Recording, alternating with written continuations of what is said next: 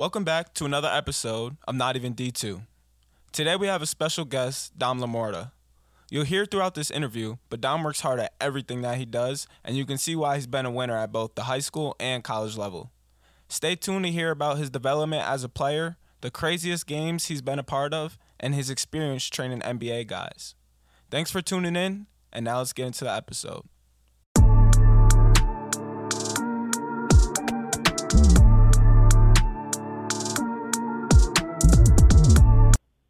We're here with the first virtual interview of Not Even D2 with the boy Dom LeMorta.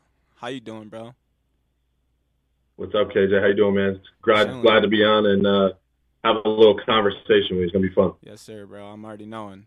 So usually I want to just talk about college with guys, but your high school career is very unique, and I feel like listeners need to know that aspect of you before we dial into post college and your college career. So Yes, you went 49 and 1 you won a state and a federation championship. What about that scotia team made that team so dominant in section 2 because if you say i went 49 and 1 to me i'm going to think you played in the worst section but you played in section 2 and class a so there's real talent in that. What what about that team was so important or so special Well, we had a we had a really good group of people that all shared the same mindset. And you said, well, yeah, you get that at a lot of schools, but um, there's something about us that was just like we were very hungry. We all really were competitive, and we all really like really like genuinely loved the game. And um, we kind of knew like what we had early on, not to the point that we knew we were going to be 49 and one and go on a crazy run. Um, but we knew we had guys that were committed and wanted to do it like every single day. I mean, we we used to literally from, I mean, probably like ninth, tenth grade on, we were in the gym almost six out of seven days, if not seven out of seven days a week. Um, and this was all year round, and that's all we did. Um, we were playing. I think we were a, couple of us were playing baseball here and there up until like ninth, but then we decided to fully commit. Um, and then we had coaches that were fully committed, just as like we were. So it was like a perfect situation in terms of the commitment level, and then guys kind of were able to push each other, um, like I said, on a daily basis. And it was always like, "Yo, we working out today?" And if someone was slacking, we would hit them up and be like, "Yo, are you working out today?" So it was just like a a, a really good atmosphere, a really good culture, and then um, obviously we had the coaching and the, and the guidance from you know three, in my opinion, three Hall of Fame coaches and. Um, J- Jimite was his last name. Uh, James Jimite, who's going to be he's actually in the Hall of Fame already. Uh, Mark Sawsville, who's in the Hall of Fame, and then um, a guy that passed away, my Scotty Stapira's father, who was one of the biggest influences that um, we've all ever had, and just knew the game really, really well. And he was the one that kind of developed us throughout our our careers. So, I mean, we had a really good group of guys, and, and we started, to be honest, now that I think about it, we were all together in some form since like kindergarten, first grade. Wow. So. I mean, we we were really like built up from the beginning, and then obviously with you know the work that we put in, we we earned it. You know what I mean? So it was Yeah. it was definitely something I'll never forget. So I can kind of tell that you guys played together all your life. You see programs in section two like your your group and Shenendehowa. Those guys it's Yeah. like you you can't guard them. It's they're so systematically structured. It's it's hard to to compete against those group of guys. And you guys Yeah. had a ton of talent on that Scotia team as well. I used to watch you guys when I was younger and it was always like, Dad, can we go to Scotia go watch them? But yeah, That's that, so sick to hear. yeah, it's very hmm. imp- it's hard in high school too, like to have a whole group of guys that are buying in instead of like where I went to school is one to three people that we're gonna work out every single day and go hard. But if you have a whole roster, that's gonna set you apart easily. yeah. So yeah, that was that was the biggest thing. Is like you said, there's a couple guys here and there, but when you get like a whole group of guys, it's totally different. Yeah. You graduate and you commit to Alfred, but you're a year ahead of your point guard in high school, Scotty. We touched on him earlier. Earlier. Mhm. What? How important was it for you and Scotty to remain teammates, or was it just a coincidence that you both ended up at Alfred? So the whole story was not a lot of people know this either, but I started actually at Cortland, uh, SUNY Cortland, and that's where I committed originally. So I was there for probably about a semester. Um, I was young. I was only 17 when I graduated high school, so I was a homebody. Like we were from Scotia. That's all we did was hoop, and we were in Scotia. We traveled to New York City and stuff for strictly basketball terms. We weren't going anywhere else unless that was for basketball. So I went away, wasn't ready for it really as a person, as a player. Um, I was definitely as a player polished enough to be in the situation, but it was just like I said, it was new for me because I was so used to being in that Scotia system. We were so good. And then you know you get to college and things aren't the same. It's just different. You're around different people, around different voices, and you, you came from a program that literally never lost, and then you're getting into a program around kids that like you know haven't had the same guidance, so they don't really know the same types of things and don't look at things the same way. So it was just like a culture shock for me, and I had to really understand that it's going to be different. I have to kind of adjust my mindset to the atmosphere. So at, at first I really wasn't ready for it. It was a bigger school, bigger program, and then um, once I decided to leave, I came home and went to um, Schenectady Community College just to do some classes and stuff um, to get my credits rolling, and then was kind of searching for a different place to go. And then Scotty called me, Coach Phillips called me, and we're like, yo, um, we have a spot open if you want to kind of join us. Um, you know, Scotty's here, and it'd be like a comfort for you to kind of join us. It's a smaller school. So I went out and visited um, and you know, from being in Alfred, it's not like the most luxurious place ever when you first pull all. on campus. You know, yeah, you know, so it's like out in the middle of nowhere. So I'm talking to my dad. I'm like, you know, I, I like what they have to offer and what they're saying, but this is like really in the middle of nowhere, and you know, I don't really know like if it's the right place for me. So we kind of went back and forth. And because Scotty was there, it was kind of like, yo, I'm, I'm going to do it because I know I'm to have someone there. Whatever happens, I'm to have someone there that I know will share that same mindset with me. So I decided to do it, and then obviously um, got there, and the rest is history. Yeah. So what year were you when? Because I never heard this. What year were you when you ended up at Alfred? So I was um, academically a sophomore. Okay. But because I never played, I didn't even start the season with them. I tried out, was on the team, went through a couple practices, and then I just told Coach Span, who's the coach that just retired there, Hall of Fame coach, really good guy that recruited me for a long time, who I have a ton of respect for. Mm-hmm. Um, just kind of told him like, yo, I'm really not in a comfortable situation. They tried to tell me like, yo, we really want you here. You know, you're probably going to be in the rotation as a freshman. So it wasn't one of the situations where I wasn't really like playing. I just wasn't comfortable. Yeah. Um, so I went there and I still have all four years. So that year, that gap that I never played or I didn't play, was that's a another. I didn't play, and I came back for that freshman year at Alfred, bro, and I was so rusty I couldn't even. Wow. I felt like I never played basketball. I mean, crazy. taking it taking a year off, you're gonna be like, I don't. It's it's just different. Like even for me, I I got hurt last year and I didn't play the last 20 games of the year. And coming back now, just practicing with the guys is like I have to get back into shape of things, and I'm excited to see how I play during the season. But the first game or a few games might be a little rough. But yeah, it's just the timing of everything and, and, and getting that type of feel back of, you know, getting up to speed and being in shape. And it's, it's something you got to be in to experience and get back to before you're, you're like at your, your peak performance in that top, you know, top level of your game. Yeah. Um, what was the first few years of college basketball like at Alfred for you? Were you guys winning games? Were you playing a lot? What what was going on? So my first year, I mean, I didn't play a whole lot at all, to be honest with you. Um, and the program was kind of Coach Phillips, Russ Phillips, um, who was my guy that coached me while I was there, had just taken over a couple years prior. Um, they had a couple seasons where they were, um, couple seasons where they won um, some games. They got to the playoffs. Couple seasons they had a couple down years, but when I got there, our first two years um, were really shaky. We didn't and this is no knock to anybody, but the the way that the leadership was at that time wasn't really built out. There wasn't a relationship between the older guys and the young guys, and you know how important that is being on a college team. It needs thing, to be like arguably most important. Yeah, it's got to be chemistry, and guys have to feel comfortable. So um, those first couple years were very tough for me because I didn't really play a ton, and I, like I said, I came from a program where I was literally playing every minute of the game. I didn't come out at all unless I was in foul trouble or literally asked for a break. So, you know, it was it was humbling, and I had to kind of adjust to the situation. And for me, you know, it got to the point and I had to make a decision as a player. Like a lot of kids you'll see like when they don't play, they kind of just give up and they, they go to something else, whether it's like partying or start talking to chicks and whatever. You know what I'm saying? Like that's that's the reality of the situation. For me, I already knew like basketball was my thing. Like and I was there for one reason and that was um to obviously have a really good career, but more than anything was to bring a championship there. So it was my goal. So I just literally from the freshman that first uh, freshman season, when I wasn't playing, I would go to the weight room after every game in my jersey and lift, and then I would stay after. I would shoot and be in the gym in my jersey, and then I would go into the locker room and everybody left, hand my stuff in, and I go back up.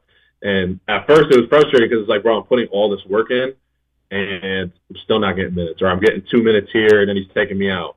But I knew over time that eventually, you know, like things would add up and get to where I wanted to be. Yeah, it's very hard as a underclassman to play in any role, but especially like a college basketball bench player, you're going in. Yeah. You're going in and you're trying to learn so much. It's a different pace. It's a different level. You're trying to learn, and then you know Yeah. that the person playing in front of you is going to come in if you make one or two mistakes. So you you just got to find the balance of I'm trying to learn and trying to play the best basketball at the same time. But oftentimes it's, it's really hard for underclassmen to be successful. Yeah, it's super, super. That's such a that's such a tough like part of the experience is those first couple years. If you don't go in and play right away, um, it you can. You, I mean, I see guys all the time now that what I do. People just transfer or they quit or they don't play anymore because they hit that first year of adversity or that first and they don't want to deal with it. They don't want to go Just through like it. They that. don't want to even experience it because they're not used to it. So um, I think that's where you know you you have to create like coaches have to create relationships with the young guys and be in their ear and have it be a uh, an atmosphere in the program where if they don't feel comfortable, they can come to the coach and talk to him and be honest with him and be like, "Yo, like I don't feel comfortable right now. Not playing. This is hard for me."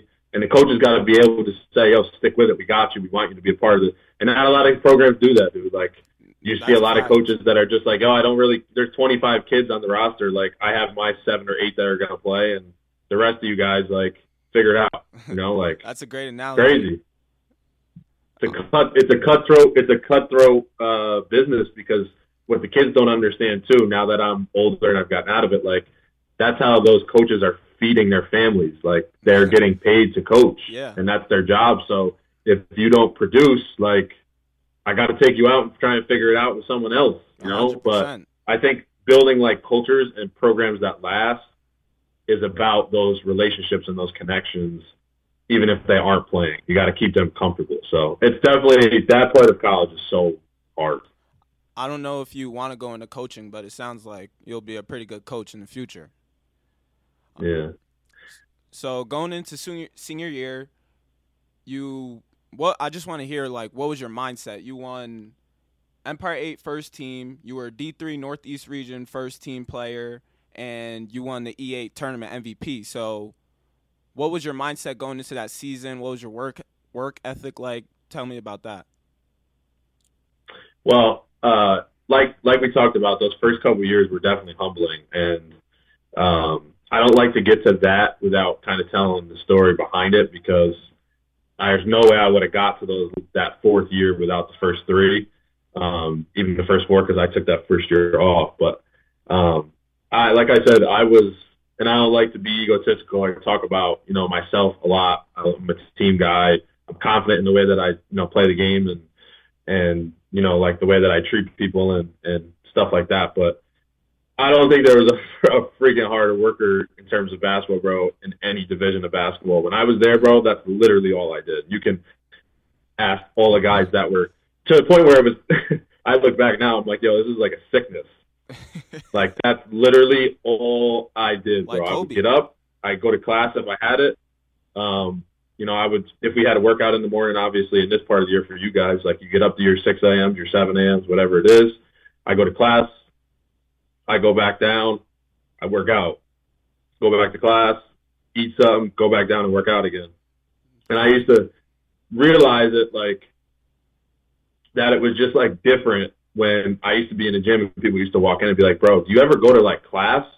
Like these people used to look at me and go like, "Bro, like I don't even understand how you do this. Like every time I come down here, you're like here." and for me, like yo, like everybody used to go to their dorm or they hang out. Like that's literally like what my comfort was, is being in the gym, knowing I was being productive. You know, like being in the weight room. You know, making sure that my body was up to par because I knew like I had to be. And you you walk into the uh to college basketball as a freshman, you see these grown men playing basketball. You're like, bro, I got to get my body to a point where, you know, I can take the bumps and the physicality and stuff like that. So that's literally all I wanted to do was win a championship. Okay, that's like literally like when I got there, bro. Like I looked at the wall every time I was in there. I'm like, bro, I'm gonna do this. Like I don't care before I leave. Like what happens, like this is what I'm gonna do. So it was like that for two, three years. Um, and I and the other thing too that I like to help kids out with now when I do the training stuff is the mental stuff. Like I had some really tough mental battles when I was in college. Um, with like performance anxiety. I really, really struggled with it. So like my sophomore year, I was in a really good spot. We played at Bonaventure in the exhibition game.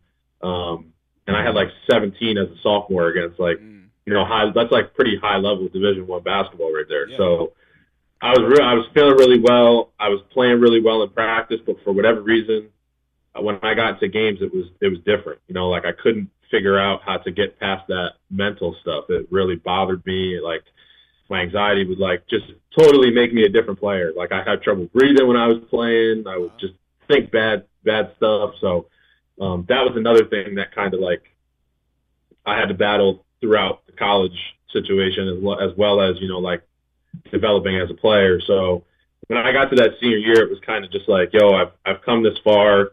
I've done things behind closed doors, um, and I know that I'm a really good player, and I've had people tell me that. And now it's like you got to figure out how to show it in front of people and, and get rid of that anxiety. So yeah. I did battle it, but it was more of a situation where I'm like, yo, this is my last year, so I'm either gonna figure it out or I'm not. You know, like this is this is it. And we had that year. The crazy part is we had, I think it was 11 freshmen.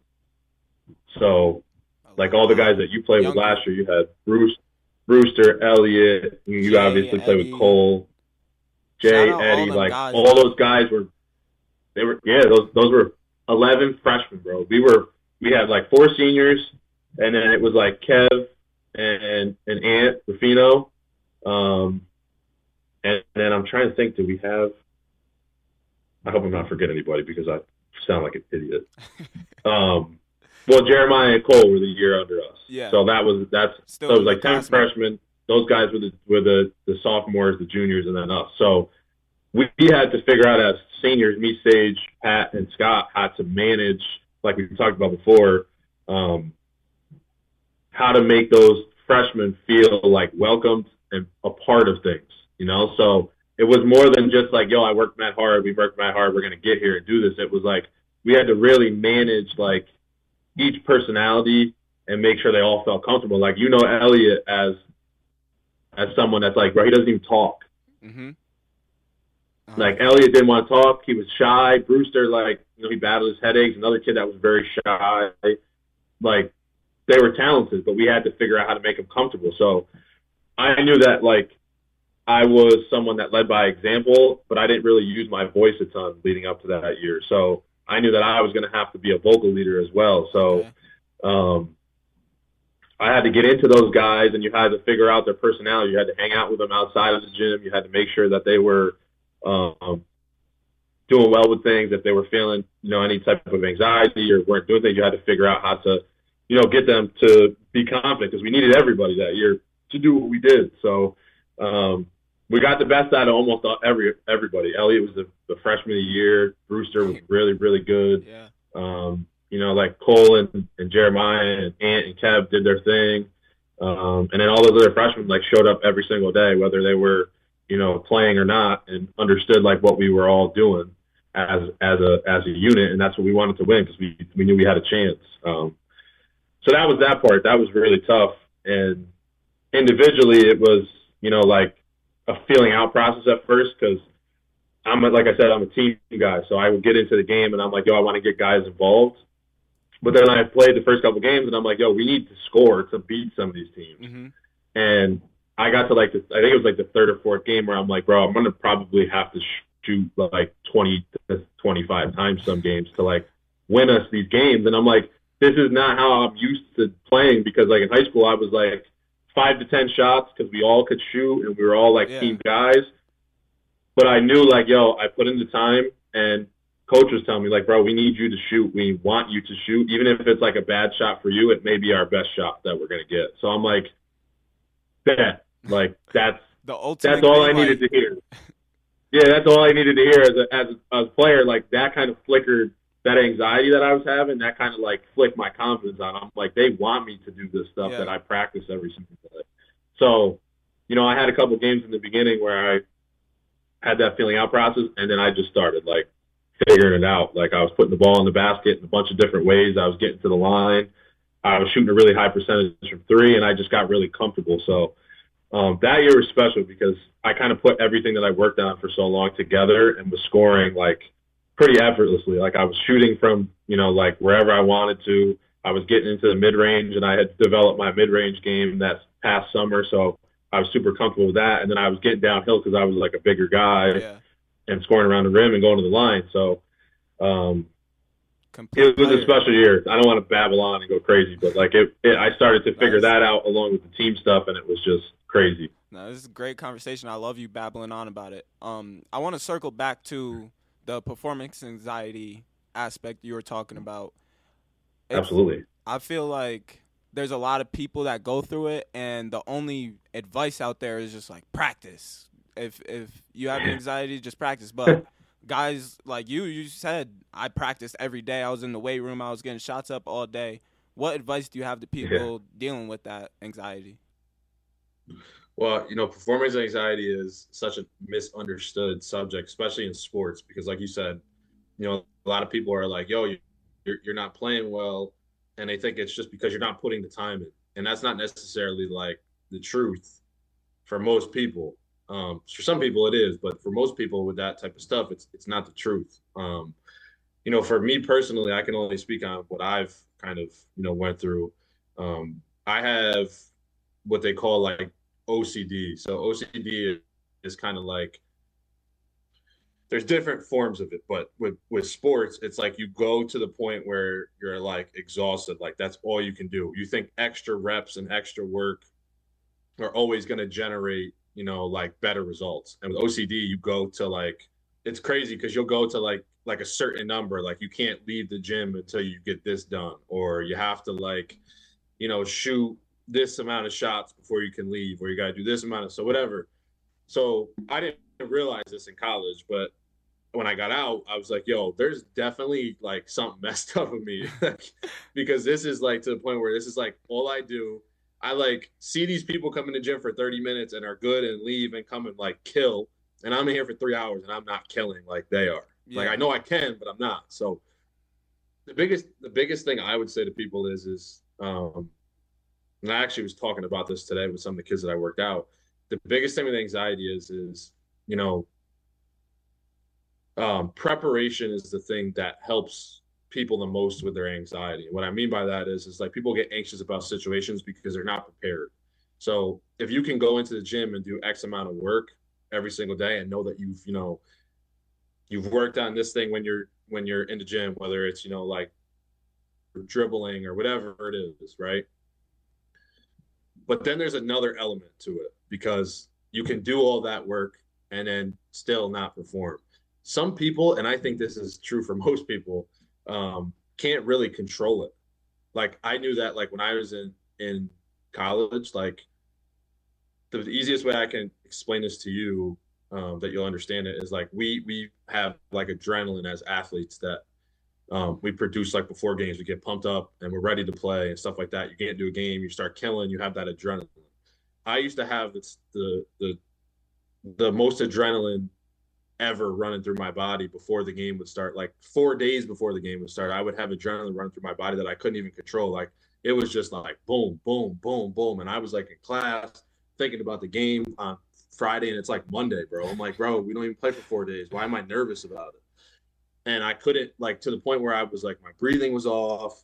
Like I'd have, sorry, crappy practices. Okay. And, um, and I'm like, bro, like, we haven't even got there, and we're playing a team that we've beaten every single time you know we've played them in my career. So like, what am I?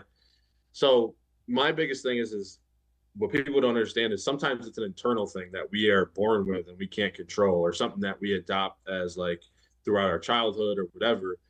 And it needs to be addressed with somebody that is a professional or somebody that understands that type of stuff. So for me, the biggest thing was I have to be able to, you know, function as a human before I can even think about going to play a basketball game. You know, so Yeah. like the adrenaline that I had running through my body was to the point where I couldn't even control it. And then I would go out and play in front of, you know, at sometimes like Bonaventure, you're playing in, a thou- in front of thousands of people. Um, you know, like certain games you're playing in front of a lot of people. Sometimes you're playing in front of nobody. But I couldn't control it. So for me, I figured it out like not even really to be honest, as crazy as it is, but I didn't even have it figured out my senior year. It was more when I got out of school. Um, and the thing that helped me the most was getting on a medicine that kind of um, lessened that adrenaline for me. It kind of reduced it, allowed me to cope with it and control it. And then I was able to go into, you know, workouts, games, stuff like that. And I was okay with like missing shots. And it was weird for me at first because I was so like perfectionist with everything. And I was like, yo, something's like up. Like, I don't feel as motivated about it. I still knew I loved it as much, but I'm like going through these games and I'm like missing shots and I was just like chilling. I was like, cool. I'm like, "Uh, whatever. You know what I mean? Yeah. So it was cool because I started to figure it out. And then like after I got out of school, I was scoring like I had a couple like summer league games against like legit got dudes that played in the G League, guys. I had like 60 one game. I had like 50 one game. I'm like, bro, I'm like bugging and I feel like normal. So Wow. it's a long process and I still to this day haven't figured it out. But I think a lot of people need to seek help and don't be don't be scared to like reach out to people. Um and and maybe you don't figure it out with the first doctor, the second doctor, or the first sports psychologist or the second sports psychologist, but don't stop because you haven't figured it out or they don't give you the feedback that you want. You have to like you have to be experimental with it. You got to try different things. You have to to really work on it the same way you would work on your game because it's like something you really have to work on and and get good at to be able to cope with it and then obviously um, go out in front of you know x amount of people and perform so my biggest advice would just be don't be scared to seek help on it because it can totally change your life and change your your sports career That's great advice. Like, I deal with performance anxiety a lot, and I'm sure a ton of people around the country do. And I've never heard someone put it like that, but everything you said, I'm definitely taking in my head, and Yeah. I'm gonna use that to my advantage. i'm definitely the type of person too that if anybody listens to this like if you ever want help or advice or anything i'm open book if anybody wants to reach out and needs help with it i'm always there including That's you love. Let's fast forward to playoff basketball, playing for Alfred. You guys hosted the E8s, and the energy just looked crazy. When I came on my visit here, that's something they advertise is you can play in front of this crowd, and I that's one of the reasons I was like, yeah, I want to show out and be able to play in front of this crowd with all the people I'm going to school with. What were the different yeah intensity levels playing hosting E8s at your school versus the NCAA tournament, which you eventually played in? So, I mean, that atmosphere was like unlike any other playing in in Alfred because, like you said, you get to play in front of your classmates, you get to play in front of people you see every single day. So, um, for me, it was the basketball program we got there wasn't. I didn't see that at all, really, to be honest. Until I got to like my junior year, we had some people that showed out to our games because we were, you know, in the in the playoff contention. Um, but I, I saw it more with like the football team. Um, my sophomore year, they they had a deep run, They were good. and I still always remember this to this day. Yeah, really good. They went to the Elite Eight, so I was actually really close with the football guys because they were the ones um, that were down in the gym all the time. So when I was down there working out, it was just like, yo, I always saw them. We talked, chopped it up, and we had like mutual respect. So they ended up playing a playoff game at home. Um, and the atmosphere was just like sick. There was people coming in from everywhere in this small town of Alfred. And it was kind of like for me, it was like inspiring because, you know, like these dudes are like the same as me. They came from small schools or big schools if they did, but they were, you know, going to class with me. They were the same dudes that I talked to all the time, but they were killing and they had mad people coming to their games and it was just exciting. Everybody wanted to be there and everybody loved the football guys. So for me, I'm like, yo, this is what I want for the basketball program. Like, this is what I want to be able to create for like us, you know. And um, when we finally clinched that um, berth to be able to host, um, which is another crazy story. I could tell so many stories about this stuff. We actually played a game. I'll go quick into it, but we played a game on Saturday at Fisher. Um, we went back to back and played a game. I think it was somewhere, and then we went to Fisher. One and then we went to Chipotle after the game, and we all got food poisoning on Saturday wow. night into Sunday. So we were all down and out, and we had the game on Tuesday against Naz, and Naz is like a, they've been nationally ranked at times, and probably in the top, probably the toughest team I played, other than the Christopher Newport team that we lost to in the national tournament. Yeah. Um, my whole career in college, so we had to be on our stuff, and we got to Sunday. I didn't practice Sunday. Like seven or eight of us didn't practice Sunday. I didn't practice Monday and barely went through shoot around Tuesday.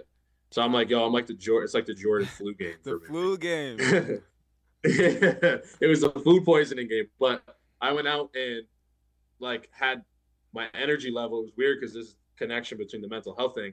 I didn't have any energy because I was like I was in bed for like 24 hours the day prior, just mm-hmm. puking. I didn't do anything but just stay in bed, and got up and had didn't really have a lot of energy. So we got to the tip there's like, like mad people in the gym because they're like, you know, if we win, we're going to, you know, we're hosting the E8s and whatever.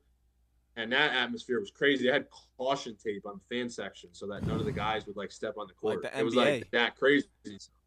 Yeah, it was it was nuts. So, but I'm like sitting at center circle ready for the game, and I'm just like chilling because I didn't have any energy. But for whatever reason, I tapped into like that like peak performance of like I was chilling, I was confident, and I was just playing and hooping. And I ended up having, I think, like 30 or 35. And I was just doing stuff that I was like, wow, I'm like bugging right now. Like hitting tough shots, step backs, fades. I was talking, you know, I was talking crap to people. Like I was just on it. And we ended up clinching and got to the E8 tournament. It was just like a really cool feeling because we knew that we were going to have all those people back for the playoffs and we're going to be in our you know our atmosphere for you know those big games. So um, the championship was sick. It was like the same type of atmosphere, like even like raised up from that regular season game because there's people like up in you know in Alfred Gym. There's the top seats mm-hmm. on the one side. They got like the blue. I don't even remember what color they are, like yellow or something crazy. Yeah. But there were people up there like standing on the railings, like people flooding in, and we played Fisher. So I mean, Fisher's been like a nationally ranked program for I don't know how long and well respected around the country. 100%. And they were all they do is talk crap and throughout the regular season, and it was just like our rival. So we got into that game, and obviously we won, and it was just like an awesome feeling because you know the guys, all the all the guys that we knew in the our classmates rushed the court and we were like going nuts. It was like sick, sick atmosphere to be a part of. But um, I will say when we played in the tournament, we played against Christopher Newport at Christopher Newport, mm, so, um, so which is like a game, Division One. Was that game crazy? That was the second round of the NCAA tournament. Yeah, no, it was because the way Division Three for everybody that is listening that doesn't know this, the Division Three tournament is different from the Division One. They have host sites, so like the host sites are at bigger, like nationally ranked programs. You go to their site and there's like four teams. So we went to Christopher Newport in Virginia. We took like an eight and a half hour bus ride down to Virginia, um, and there was four teams. So we played the game. Christopher Newport played the game after us, and then the next day we played each other. So it was like a little four team tournament in one location. So it was basically like a home game for them.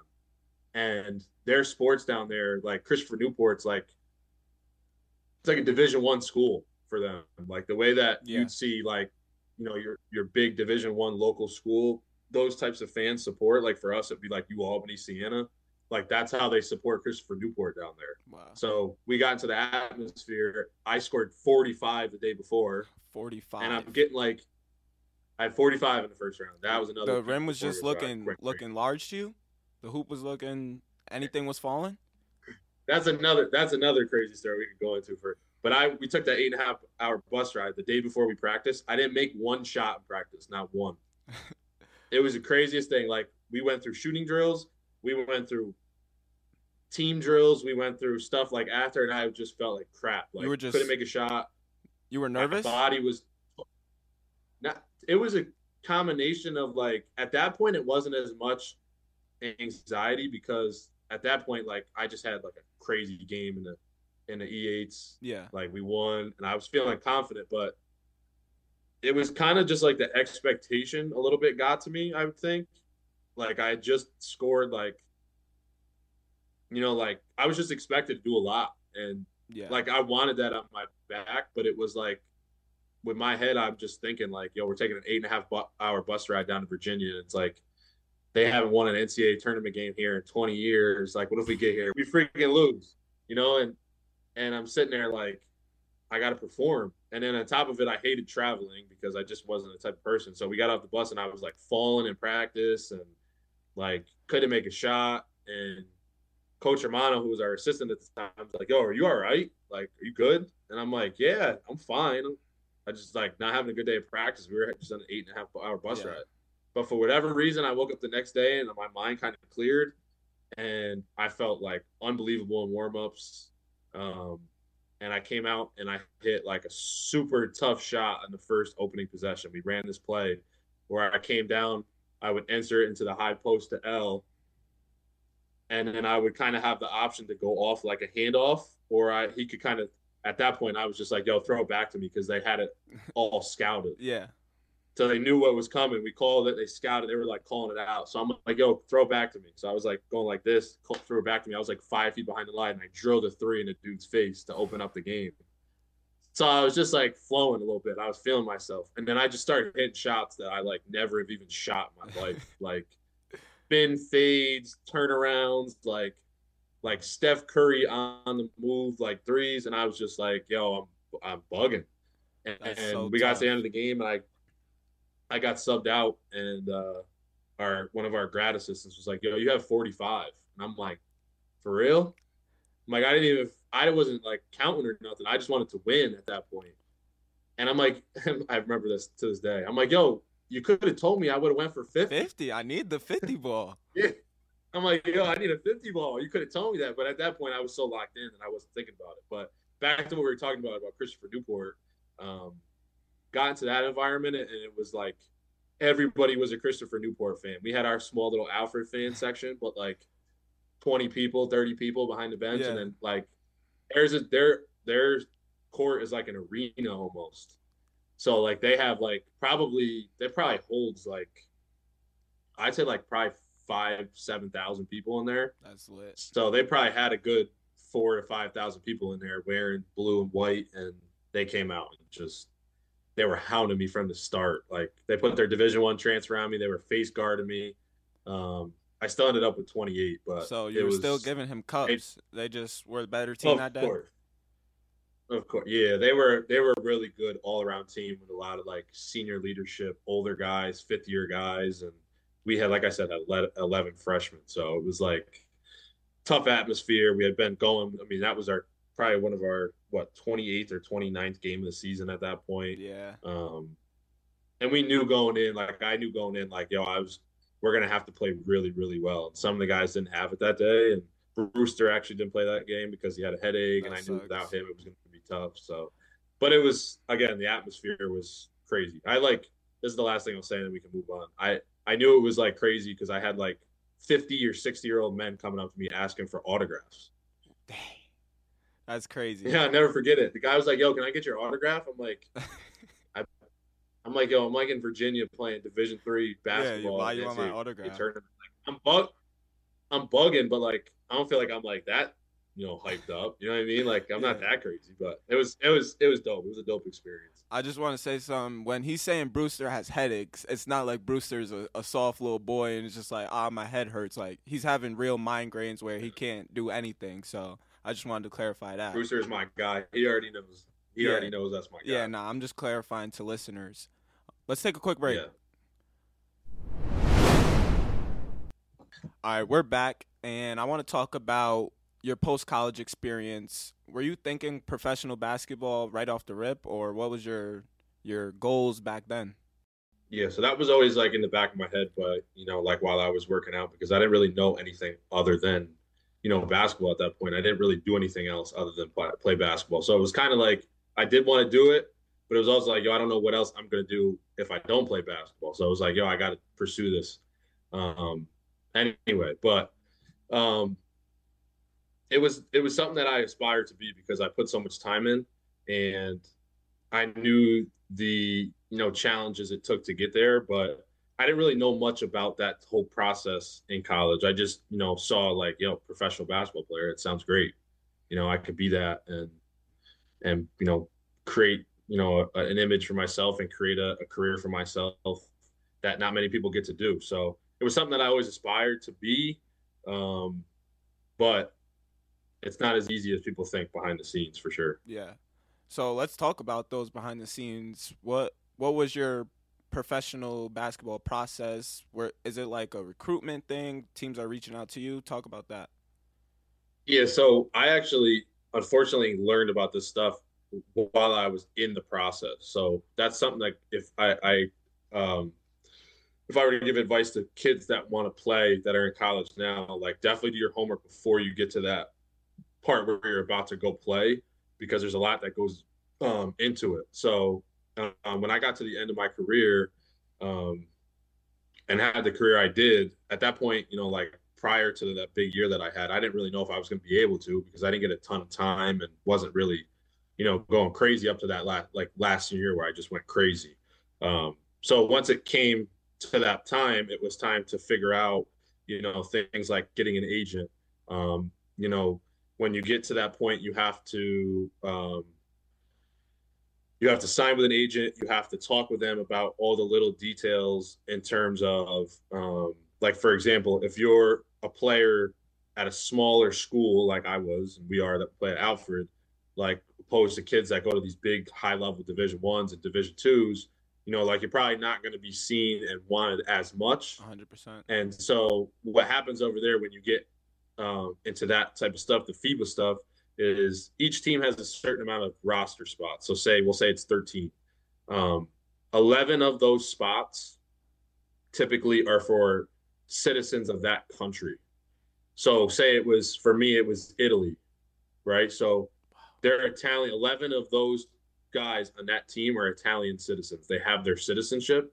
And then two of those guys on the team are considered American imports that don't have to have their um, citizenship. They're just on the team. They're able to come over as Americans. So what I mean by that is, is if you're going over there to try to get on a team, if you don't have that citizenship, instead of having 13 opportunities to make a team, you only have two on each team.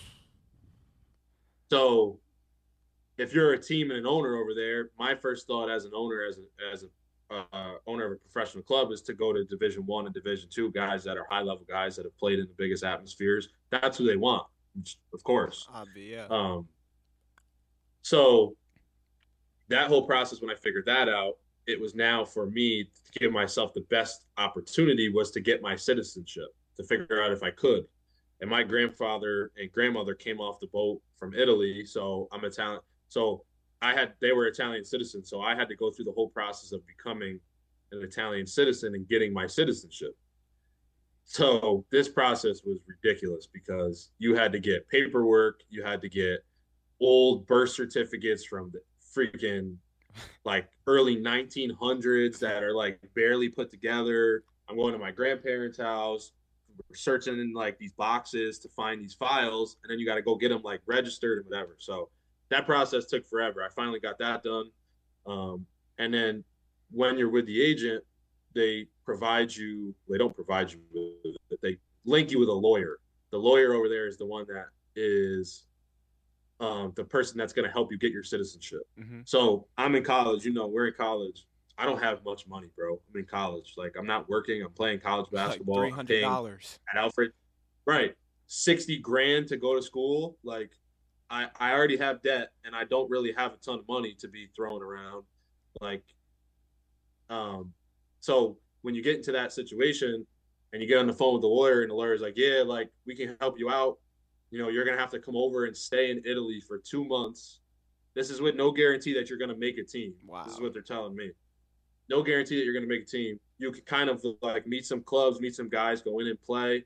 But while you're here, we have to file for your citizenship. We don't really know like if it's going to happen quick, but we're going to try and help you speed up the process. So I'm like, all right, like now I got to think about going to Italy to try and make this a thing. Betting on And yourself. then the guy's like, yeah, it's right. Like by myself as a 21, 22 year old, just got done with school. Like, so like, do I want to do it? Of course I do. But like, bro, I'm a homebody still to this day. And, you know, like, I've definitely ventured out. But at that time, like, I'm not ready to fly to Italy by myself. I don't know how to speak Italian, none of that. So the guy was like, yeah, it's going to be like five grand to do all this.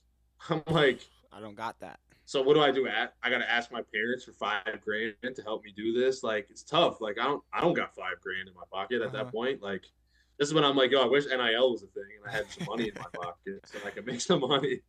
But yeah, so I went through that process and then the guy was, you know, telling me my agent that he was gonna help me out and try and get this sped up without having to go over there. And eventually he just like didn't do what he was supposed to do. So I had it a couple clubs reach out to him that were kind of interested, but without the Italian citizenship, like it was really going to be hard for me to to do it. So, Yeah. um, and then COVID hit. So once COVID hit, it was kind of like, yo, I got to figure out my life because I'm out of school and I got to make money. So at that point, it's just like basketball is pretty much not in my worries. I gotta find a different route. Well, I mean, to this day, I still think about playing. Oh, But- really? It's just, it's just, it's just, it's just different when you get out of college because, like, for me, again, in high school, I was in a program that, like, I'm playing with my best friends. I'm with coaches that love it just as much as we do. And then you go to college and things are different. You got to adjust. And then you get to the professional game. And I actually ended up playing on a semi pro team um, up in the Northeast where we're from. Um, and it was a cool experience, but it wasn't really like, I mean, it's like se- it's semi-pro basketball. There's more players that are there's more fans at our college and high school games than there are at Oh, yeah, professional okay, I games. So if you. you think about that, it's like it's like yo, it's really not like luxurious. You're traveling on a bus, like school bus, like you're practicing like once a week, two twice a week. Like it's not the same. You know what I mean? Like Yeah. some of those teams did practice more, but with the team that I was on locally, it was just um, it was a little bit of a, a newer team and stuff like that. So cool, but it was just like now you're playing basketball and these people are worried about their money. Yeah. And you can see this now, like in the NBA, all the time. Like people are sometimes more concerned about the money than they are really playing the game and making relationships and doing it the right way. So it kind of got to a point where I was just like, yo, I want to play, but like I also want to be happy while I play and I want to have fun and enjoy it. And I have to kind of find the balance because at this point, I'm not going to make a ton of money playing professional basketball. Yeah. People don't understand that either. You don't make a lot of money until you're five, six, seven years into this whole process. So And for me, playing semi-pro, and like the the top leagues to make a lot of money. It's- exactly. people like to just put the professional label on their on their belt, but that doesn't mean a lot all the time. Yeah, exactly. So it's it's not very like I said, it's not luxurious, especially like if you're playing semi-professionally, because that's even a you know like maybe a little bit lower than you would be overseas. So you're not getting paid much, and like I said, people are doing it for the wrong reasons, stuff like that. So at that point, it was kind of like I had to generally ask myself, yo, like what makes me happy? And at that point, you know, like in the back of my head, since I was a kid, I always knew I wanted to train, and that's kind of you know like what I ended up getting into next. Yeah. So that's your current day. Um, you're a successful trainer. You've worked out with guys like Tyrese Halliburton, Chet Holmgren, Andre Jackson, and Victor Oladipo. Those are all like established guys in the league today. What about your D three Yeah. experience allows you to be a successful trainer and improve those guys' games at the NBA level? Well, it was kind of just like um, I think the best thing about being a Division three player that has translated over into the training world is, you know, like when you get into division being a Division three player, the rules are different with, than they are at a Division two, and then more specifically a Division one with how much the coaches can work with you. Um, so where I'm going with this is, is like every single day when I, you know, went to the gym, I had to w- almost work myself out. Like you don't Yeah. really have like coaches around to they'll rebound for you, but like there's not guys that a lot of guys at Division three schools that really like really know how to teach development. And so for me, I loved working out. Like I loved it. It was part of every my everyday routine, and I just made me feel productive and stuff like that. So, you know, through through having to do that every single day, I learned new ways to train by myself and would have to study. Like when I went back to my dorm room, I would flip on like the Xbox, go on YouTube, and put in like Steph Curry highlights or Steph Curry workouts and just watch like for hours and hours, like all these different guys work out. And my biggest idol to this day is Kobe Bryant. And he was like a workaholic. That's who I like. The same way that this is going to sound really corny, but I'm going to say it anyway. The same way that Kobe wanted to be MJ, like in some form, like I wanted to be like the Kobe of like Alfred, yeah. Division Three, like the way that he worked. No, like I, I knew I wasn't it. Kobe Bryant, but I wanted like in terms of like the work ethic, the guy that just was like, "Yo, like I don't care what it takes, we're gonna do this," and like I don't care, you know, what it takes to do. So like I think that was the biggest thing that helped me to this day is I had to learn and teach myself how to develop myself and then I was able to kind of use my experience and translate it over into what I do now with other people. And it, and it's it, it, what it allows me to do is is it allows me to tell these kids like if we're working on a certain move like yo I've worked on the same move and here's what I felt. Can you feel the same thing?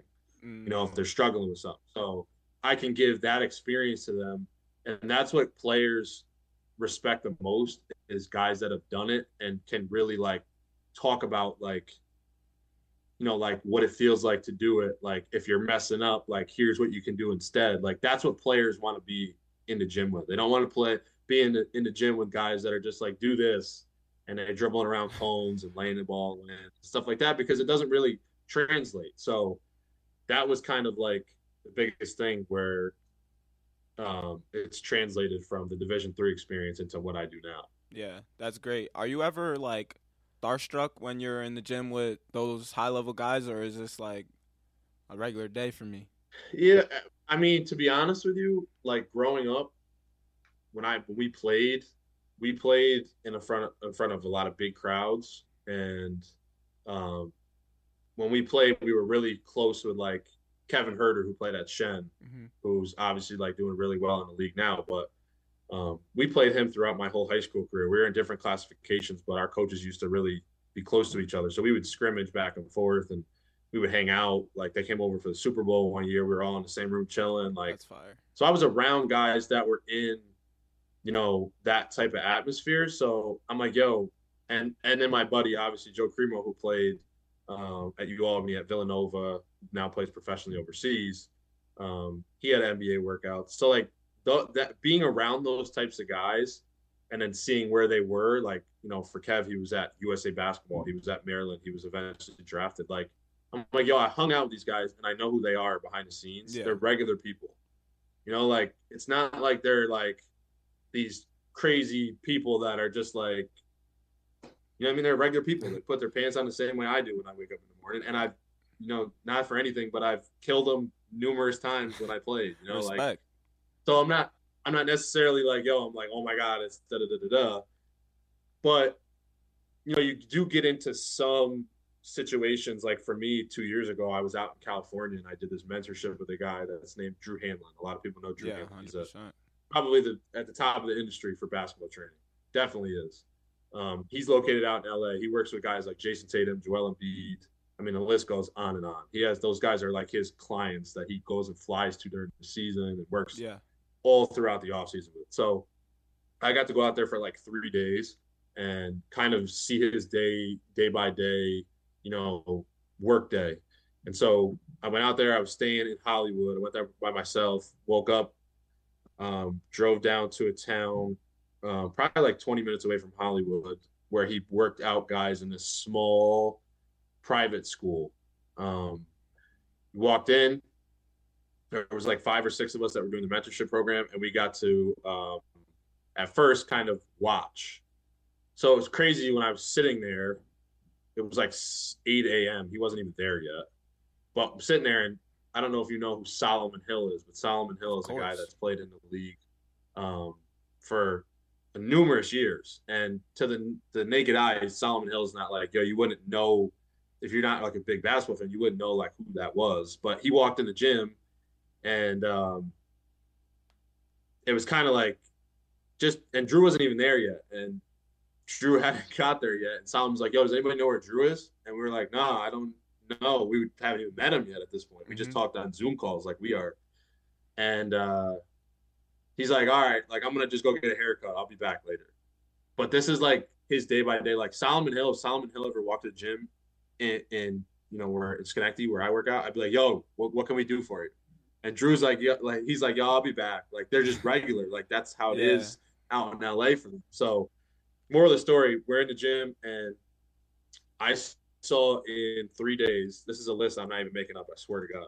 I saw Victor Oladipo, Joel Embiid, Jayson Tatum, um, Trae Young, DeMar DeRozan, um, oh jeez, Chet Holmgren, Amari Bailey, who now plays for the Hornets, who's at UCLA, Pat Williams, who's on the Bulls, um, geez, Meyers Leonard, who was in the league, had a little, got in a little trouble, and then was back. Um, a kid that played for the Chinese national team, who I still talk to a little bit here and there to this day. Um, and then a kid that played at Ohio State. His name's Devin Roy. He'll be a freshman there this year. And then I, I got an experience. I got the opportunity to have an experience. So there's a guy that used to actually train um, Kobe and his daughter before they passed away. His name is Alex Bazzell, one of the best guys I've ever met in the industry. I met him a, at a clinic in New York City. He was out there, so I hit him up. I'm like, "Yo, I'm out here with Drew. Um, he's really close with Drew, and I'm like, "Yo, is it okay if we if I pop into some of your workouts while you're out here?" He's like, "Yeah, whenever." So he sent me the Addy. I pulled up. I'm in the middle of California. Never been to this high school. I'm trying to find a gym. I'm in the high school, asking janitors like, "Yo, where's the gym at?" So I walk in. I'm the only dude in the gym. It's him and two other dudes, and he's working out Caris LeVert from the Cavs. So That's one of my favorite dope, players. right? Like, yeah, Caris is like Caris is like a, a pretty good NBA player. So like you see him, you're like, "Yo, this is dope. So I pulled up a chair, was literally right on the sideline. I got the videos on my phone to this day. It's still like every time I go by him, I'm like, this is dope. But I'm sitting there watching, only guy in the gym. And then after he's done with Caris, he comes up, Alex does, and he was like, yo, he's like, um, appreciate you coming and stuff. And I was like, yo, appreciate the opportunity to come watch. He's like, um, I'm gonna work Caris out for a little for a little while longer. Um, I think Kai is coming, so if you could let him in, um, I appreciate it. So I'm like sitting there, and it, I didn't, didn't register didn't register me at first, and eventually I sat back down. I'm thinking, I'm like, yo, he's talking about Kyrie Irving. Like That's I'm like, this insane. is crazy because Kobe, like Kobe's my guy. Like Kobe to this day, like I said, is like my number one idol ever. Like other than my father and um, Coach Tapir in in high school, like Kobe's like my guy. So and Kyrie's like his little brother almost, and he looked up to him the same way. So I always loved the way Kyrie played, his skill and everything. So they're in the middle of the workout, and I hear knocking on the door. So I go over, I open the door. Who's on the other side of the door? Kyrie. That's crazy. It's like crazy. I like looked him in the face. I'm like, "What's good, bro?" I like dapped him up. I'm like walking away. I'm like in my head. I'm like, "Yo, that's, that's Kyrie Irving." Like, you know what I'm saying? Like that's Yeah. that was that was the only time to get back to your question. That was the only time I think I've ever been kind of starstruck. I played it super cool, but I was definitely like, "Yo, that's like." Like these guys are like the top of the top guys in the league. Like in the world. you know what I'm saying? Like, and that's like that's like one of my favorite guys. So that experience when I went out in LA was like insane. It was like it, it just got to show you like the real detail of those guys on a daily basis and how hard they go. It's like amazing. Yeah, it's different. It's different for real. Yeah. So we're gonna we're gonna end with a little rapid fire and starting five edition. You ready for rapid Mhm. fire? All right. Favorite artist? let's do it. I'll say Drake. After that mid album, Drake. Yeah, he said mid album. You know, I was a big, I was a, I was a big Meek Mill guy, and people will make fun of me for that. But he was, he hyped me like he, he was my guy that I used to listen to because I know people like joke about Meek and all the things with him and Drake, but Meek was like, I used to listen to his stuff heavy ever since I was in high school, and he just was like my pregame guy. He was in my headphones before every game. Word. Him and Drake, I would say, are probably my two favorite. That's fire. Favorite movie? Batman, Dark Knight. Heard. Best player you've trained? Best player I've trained. Jeez, you're putting me on the spot. Yeah. Oh, best skilled player? I don't want to say. Uh, I, I guess I will. Uh, I would say probably Victor Oladipo is super tough. Chet Chet is going to be really really good. Rookie of I'm the gonna say. Chet. I'm putting my vote in now. Rookie Yeah. of the year. Him or Vic. I, the reason I say that is there's probably guys that are more polished, but like he's a legit seven foot and can do literally like every. He looks like he, he plays like he's six three. Like he just does. He handles it. He shoots it, and he's super smooth. So I would say probably him. I'm a Thunder fan, so you're making me smile right now. Yeah, he's gonna be tough if he can stay healthy, man. All right. This starting five edition, we're gonna do the best players you've played against, but strictly in college. If, if you remember all of them. Oh, I of course I do. What? And the listeners might not understand or know who these guys are, so just say like a sentence about what made them so tough. I'll give you a little background uh, uh, of each one. Um, so let's start out. I'm not going to do this in order because it's going to take me a little bit, but I would say I don't want to mess this up. I'm get in trouble. People will start hitting me up. So I would say definitely uh, a kid by the name of Marcus Carter who played at Christopher Newport. Uh, he was a Division One transfer. He guarded me actually um, in our NCAA tournament game, but I have a lot of respect for him. We actually stay connected. Uh, we stay connected after college. I haven't talked to him in a while, but he's he's one of them. He was like a two guard, so I'll give you him. Um, see, this is tough for me because I was like Kobe was. Like I didn't, I I didn't like anybody that wasn't on my team. I was like an enemy with. Like yeah, I nah, just didn't. feel you. I feel you. I was cool with them, but like I was like I was like, yo, I don't care who you are. I'm just gonna kill you. But um, I would say there's a kid um from Nazareth who played like an undersized four. His name was Jake Bergio Okay. um, who I played actually semi-professionally against. He was like six, probably like my same height, like six five, six four, six five. He played a little bit different of a game than me. He was kind of like a could shoot it from like 15 feet, go downhill, score around the rim. Was super, really, really good with his footwork and stuff. Naz tough. is like a really good program. That's crazy. I would say him. It's still it's still around today that that footwork they have. Was it the same Yeah. coach Broderick? that- Yep. Okay, so that's he he's locked in. He's that's such a. I mean, bro, we had a, yeah, we had our battles. Like obviously, like I said, anybody that I played against, but I have a lot of respect for that program. They do a really good job with their program for sure. 100%. That was probably one of the toughest teams that we played, if not the toughest team.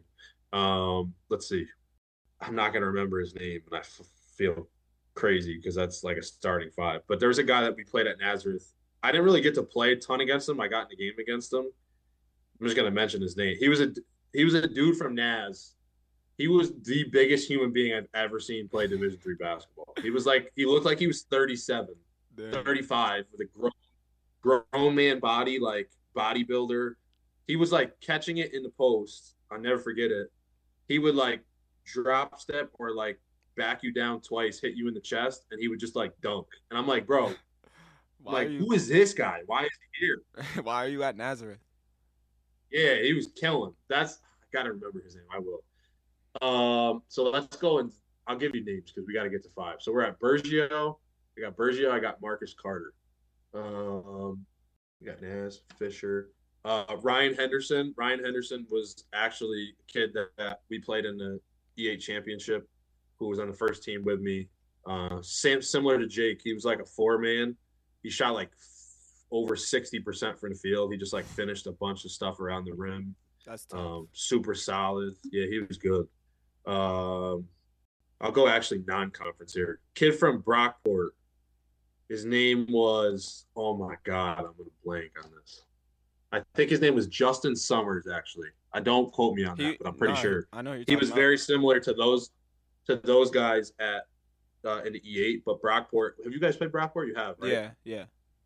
they're super, super. Like a lot of those guys, they have they get they get a ton of super athletic kids there. 100%. Justin Justin was like the same way. He played like a four, but he was like six five and he could jump out of the gym. And uh, he got up and rebounded, block shots. He was in transition playing like downhill, and he was super tough. I I, I liked his game a lot. He actually ended up getting hurt in the game we played in, but he was like a, I think he was like first team like all Northeast the year after I left.